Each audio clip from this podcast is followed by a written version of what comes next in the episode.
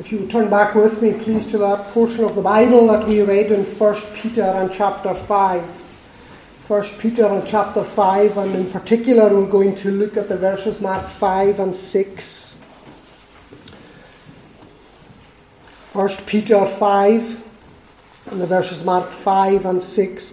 Likewise, you who are younger, be subject to the elders. Clothe yourselves, all of you, with humility toward one another. For God opposes the proud, but gives grace to the humble. The story is told of Cassius Clay, Muhammad Ali, the one who said, I am the greatest. The one who described himself as being able to float like a butterfly and sting like a bee. And the story is told in in 1964, when he's heading off to fight Sonny Liston in the World Championship fight, and he's on the plane with his entourage, and they're all sitting around him, and they're laughing and they're joking, and the stewardess is trying to get everyone in order before they take off, and and uh, she asks them all to fasten their seatbelts, and she comes up to Ali, and Ali doesn't have his uh, seatbelt fastened, and she says, "Sir, can you please fasten your seatbelt?" And he just looks at her and doesn't fasten, and then she goes down the aisle and comes back up, and sir, can you fasten your seatbelt? And ignores her again. The third time she comes up and she says, Sir, fasten your seatbelt. And Ali, a little bit annoyed, said, Superman don't need no seatbelt. And she replied, Superman don't need no plane either. God opposes the proud, but gives grace to the humble. Ali was probably joking there, so I'm looking a bit hard on him there. C.S. Lewis said this about pride. He says, There is one vice in which no man in the world is free, which everyone in the world loathes when he sees it in someone else, and of which hardly any people except Christians ever imagine that they are guilty of themselves. It was through pride that the devil became the devil. Pride leads to every other vice. It is the complete anti God state of mind. And our text commands us and says to us Clothe yourselves, all of you, with humility toward one another, for God opposes the proud but gives grace to the humble. Now, any preacher that is about to embark on a sermon on humility and pride is on a hiding to nothing. So I am preaching this first and foremost to my own heart. And I came across a sermon a number of years ago by a man called Ebenezer Erskine, the brother of Ralph Erskine. He was one of the Marrow men, a friend of Thomas Boston. If anyone knows a little bit about church history, there was a division in the church in the 1700s, and Ers- the Erskine brothers and Thomas Boston and another number of men, they came out of the church because the church was becoming legalistic.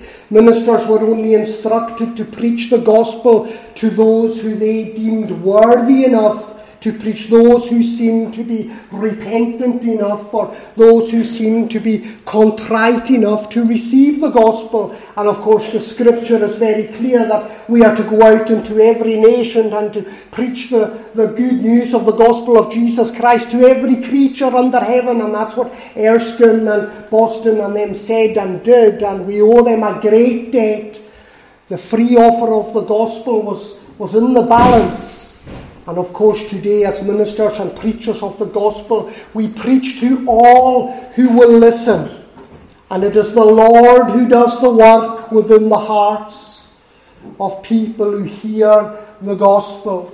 And as Angus was saying today, the minister and the preachers, as as Christians are, we are nothing but clay vessels and we have this treasure and we have this good news to give to our neighbours and to give to others. We are but the mere messengers. The increase and the power and everything that goes on belongs to God and to God alone. We cannot see into the hearts of those around us. And nobody can see into your heart either And we thank the Lord for that. It is only the Lord. So that's uh, a little bit about his uh, history of Erskine. And I came across a sermon that, that, that, that he preached at the communions in 1721 in a place called Orwell near Kinross in Perthshire in 1721, a long, long time ago. And the way they used to preach back then, they would ask questions of the scriptures. They would take a topic and they would ask questions of the scriptures the same way as a catechism would ask questions of the scriptures. And he asked six questions of the scriptures on the issue of humility and pride. The first one was, What is a humble soul? Number two, Why is the humble person a peculiar favourite of heaven? And can this be proved from the Bible? Number three, why does God appreciate the humble? Number four, what are the marks of a humble soul? Number five, why should we seek a humble spirit? And number six, and finally, how do we attain a humble spirit? Now, we're not going to get through all six. If we get through two, we'll be doing all right, I think. Uh, We'll try and do two points, okay, and see how it goes. So that's the way they, they preached back then. They would ask questions and, and they would go to various parts of the scriptures. And it's basically called topical preaching. You pick a topic and you go around the scriptures, and that's what he did. And I've taken his points and I've used it as an outline. I haven't plagiarized it, I've just used his points and used it as an outline for, for building the sermon. And the first things he asks is, What is a humble soul? Well, first and foremost, it is a sensible and balanced view of ourselves. A sensible and balanced view of ourselves, and in particular after coming to faith. Because as we spoke about a few moments ago, when we were born, there was pride within our hearts and there was sin within our hearts. And the opposite of pride is the Son of God hanging on a cross. With many people around that cross mocking him, spitting at him, cursing him. And that is how God has decided in His mercy and in His will to deal with our pride. The day comes in our lives where we see Jesus for who he is, and we come to that realization that we cannot change ourselves. We cannot do anything of ourselves to deal with what is wrong with us. It is called conversion. It is when the Spirit of God enters into your heart and enters into my heart, and it's like a target, like, like like playing darts and going for the bullseye, and the Spirit of God goes straight to the heart and straight to the heart of the matter to break what? To break our pride. Because the Lord must deal with our pride. Because pride cannot exist in heaven.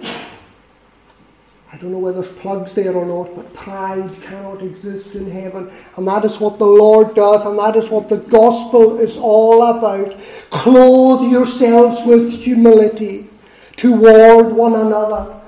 And it is the gospel of free grace that Erskine fought so hard for on his friends.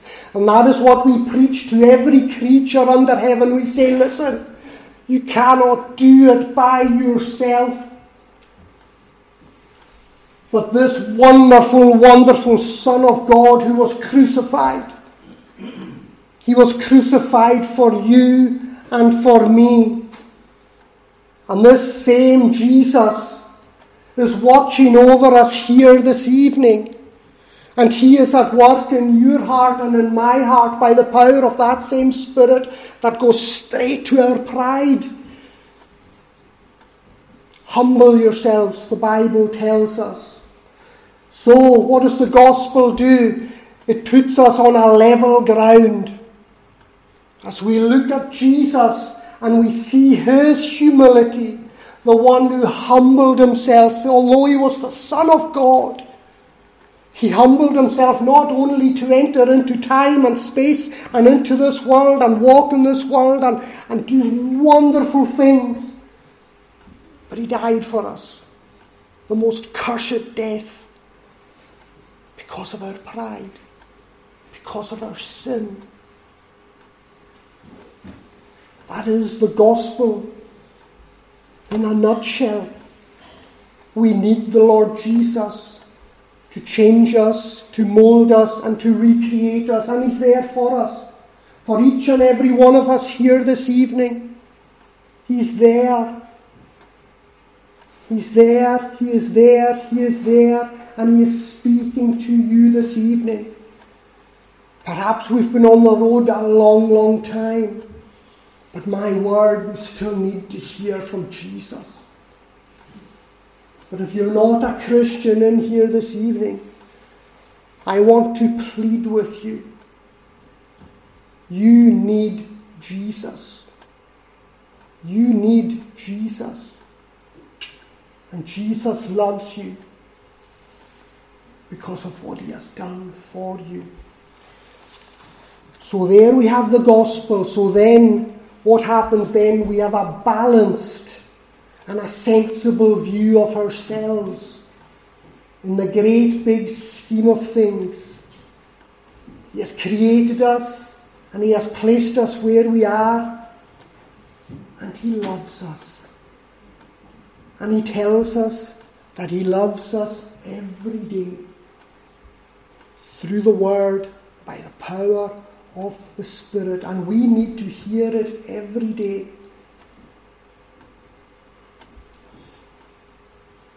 Listen to Jacob in Genesis 32:10. I am not worthy of the least of all the deeds of steadfast love and of all the faithfulness that you have shown me. We must never think there is nobody like us. That we came from such and such a family or we have such and such a standing in life. A humble soul makes little of these things in this world. Listen to David, who was exalted more than anyone in this world. He was made king, a man after God's own heart. And he says to the Lord, Who am I, O Lord? Who am I, O Lord, and what is my house that you have brought me thus far? And yet this was a small thing in your eyes, O God. You'll see that in 2 Samuel chapter 7. There's nothing like the gospel, nothing like the gospel to help us realize where we are in the great big scheme of things.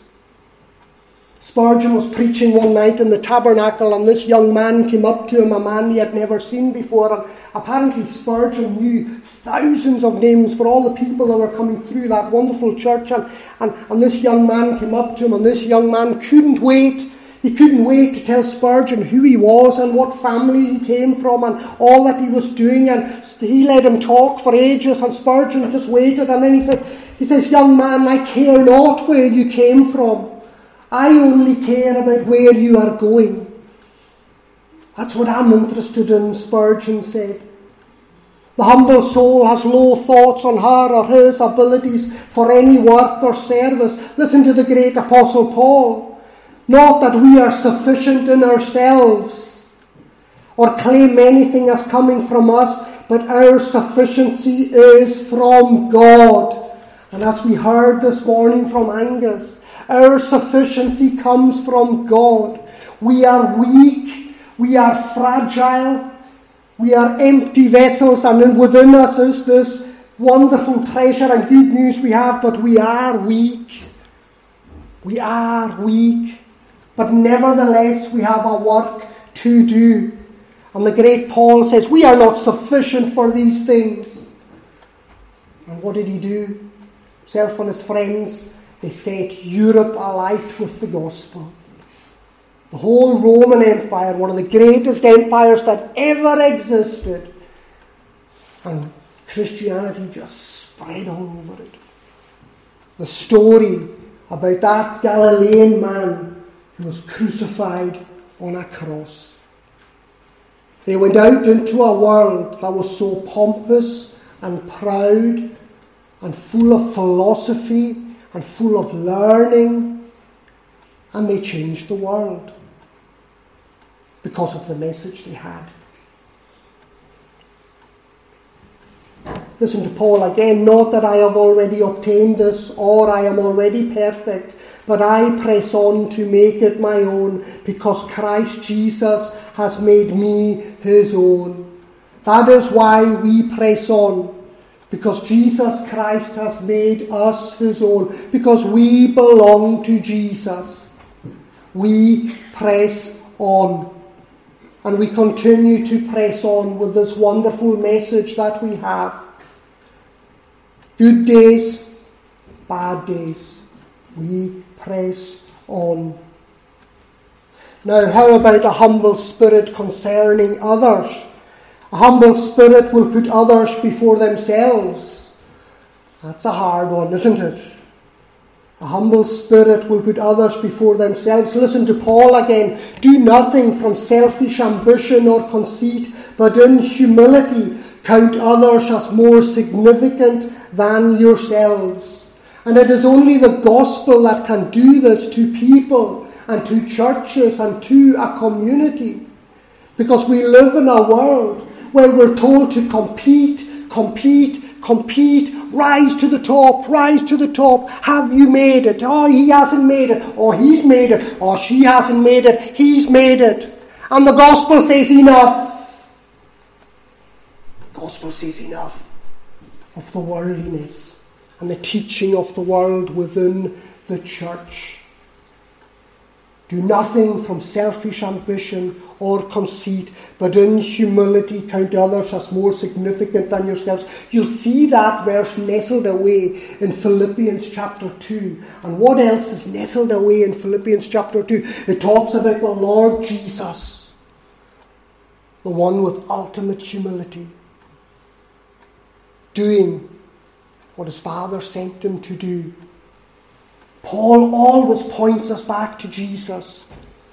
The Reverend Hugh always points us back to Jesus. Angus always points everyone back to Jesus. We all point those around us back to Jesus, not to ourselves. We are weak and we are fragile. And none of us knows what tomorrow may bring for us. None of us. Completely dependent we must be on Jesus. Humble spirit has a gracious and a courteous attitude toward all. We are not to be morose or sullen. We are to be filled with joy. But that's sometimes hard as well. When we're having a bad day, to be filled with joy. What, we, what fills us with joy? We point back to who? Point back to Jesus and remember of what is ahead of all of us if we're in Christ.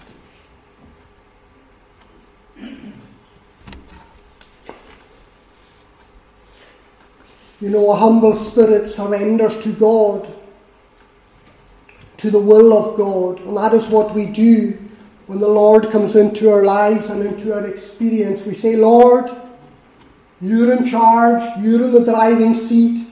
I have lived my life thus far, and I have made an absolute wreck of it.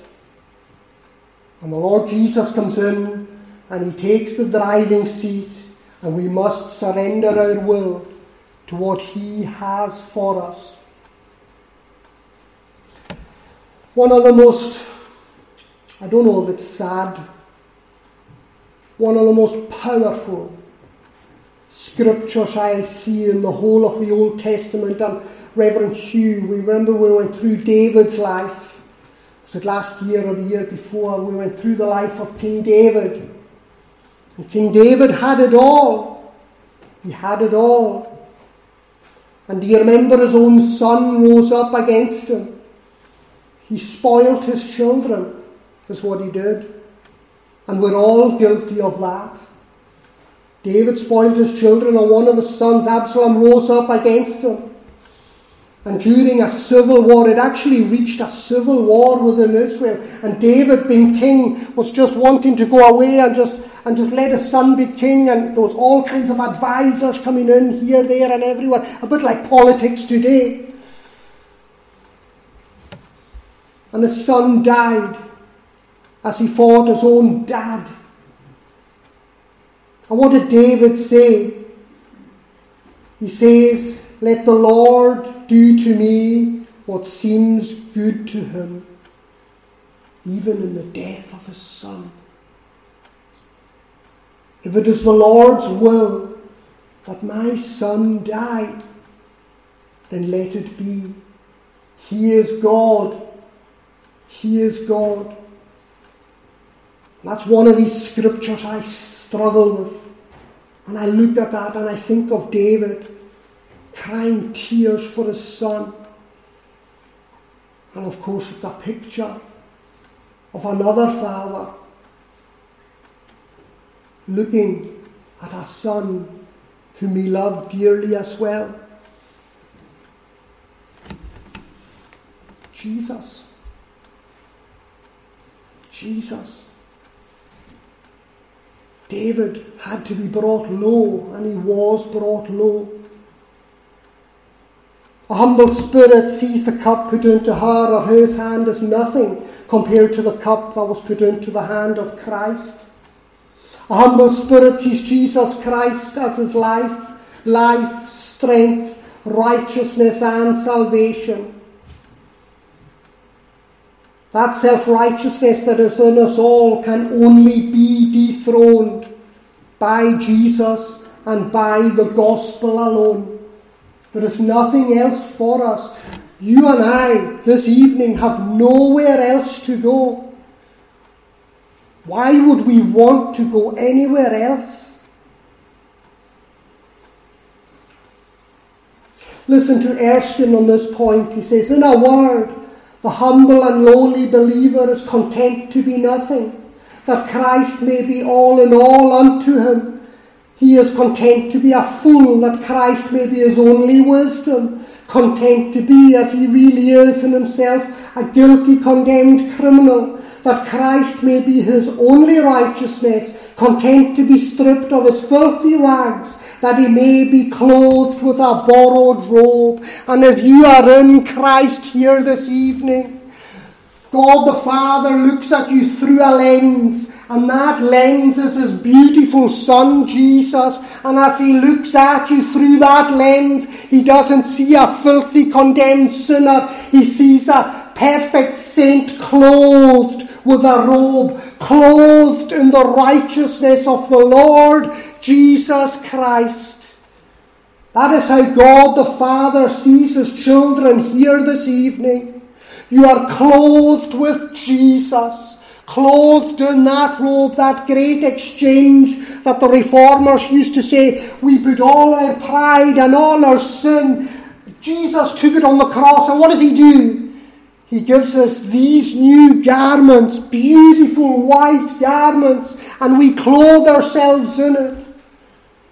And He makes His people holy. Yet we do not probably feel holy. But in the sight of God, if you are in Christ here this evening, you are a royal priesthood. You are a holy nation. You are a people called unto himself. And this offer goes out to all. All. And as the offer goes out to all, we pray within our hearts those of us that know what it is to be clothed in that wonderful robe, we pray. Perhaps people in our own families, perhaps people we love the best. God is at work because He has promised to inhabit the praises of His people. He has promised to be with His people when this gospel is preached, no matter who the weak vessel is that preaches it. Do you ever look back on your life and you look at your day? Some, you know, some people are Christians from the womb. They cannot say a day or a month or a year in which they were born. I know one minister, he'll say in his testimony, he says, I don't know when I was converted, sometime between 1960 and 1970. I don't know. But I know Jesus loves me. Other people have a day where they are just boom, converted just like that.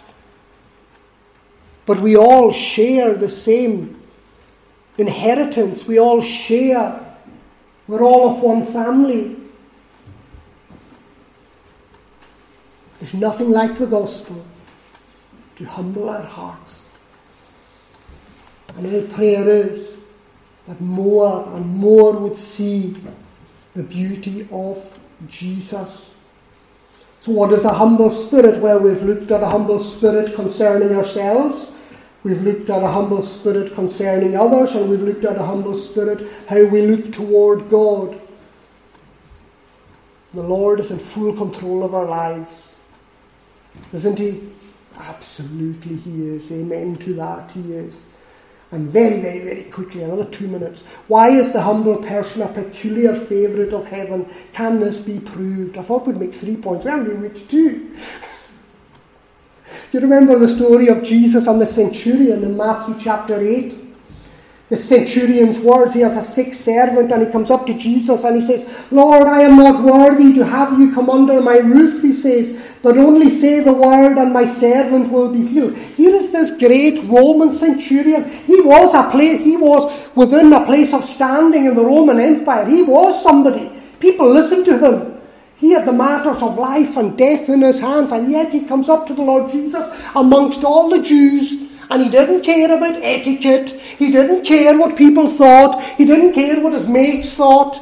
He didn't care. He came up to the Lord Jesus and he says, Lord Jesus, you, I am not worthy for you to even come into my house, but my servant is sick, and I love my servant. Will you heal my servant? And Jesus rejoices.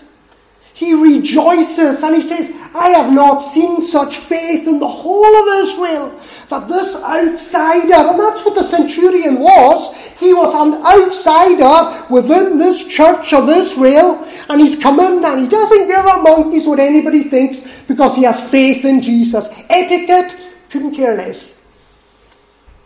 A humble spirit he had. He came up and he says, Lord, will you do this for me? And what does the Lord Jesus say?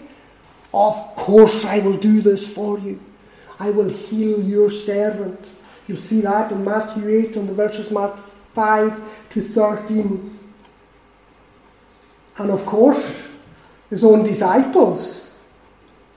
What do you reckon of them? Lord, see when we reach heaven, can I sit on the right hand and can my pal here sit on the left hand? Now that's the kind of question I would have asked. But see, he had come into the lives of the disciples too. And they too, they too would have the same faith as that centurion and understand. But the disciples had to go through that process of seeing what was going to happen to the Lord Jesus and Pentecost and read the book of Acts and the Spirit coming on them. And then they have a full realization and they look back over that three years for the Lord Jesus and suddenly everything starts to make sense to them. Did everything make sense when they were walking with Jesus? Absolutely not. And sometimes it's the same in our lives. When we're wrestling with the gospel and we're wrestling with eternal things and we're wrestling with life and we're wrestling with death and we can come, become so confused and we just don't know. And then, ah, it's really quite simple. It's really quite simple. Jesus loves me. Jesus died for me. Jesus rose again for me. And Jesus is going to take me home to be with him. The disciples had that day as well. Same as you and I have had that day. Praise God. And many people throughout this world are having that aha moment as well. Perhaps you are going through that process the now. You're wrestling. You don't know what is truth. You don't know what is fiction. You don't know what to believe. Well, I point you back to Jesus. Look at the love he has for his people. And one day, that same Lord Jesus is going to return. And everyone who has not bowed the knee and decided to remain within themselves and thinking they're in control of their own lives, that's going to be a bad day. But for the believer, it is going to be a glorious, glorious day.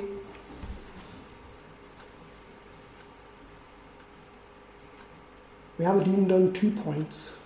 Four to go, but it won't be tonight. It won't be tonight. So why is the pers- person, the humble person, a peculiar favourite of heaven? In a nutshell, because it glorifies Jesus. Because when people see somebody coming to faith, it glorifies Jesus.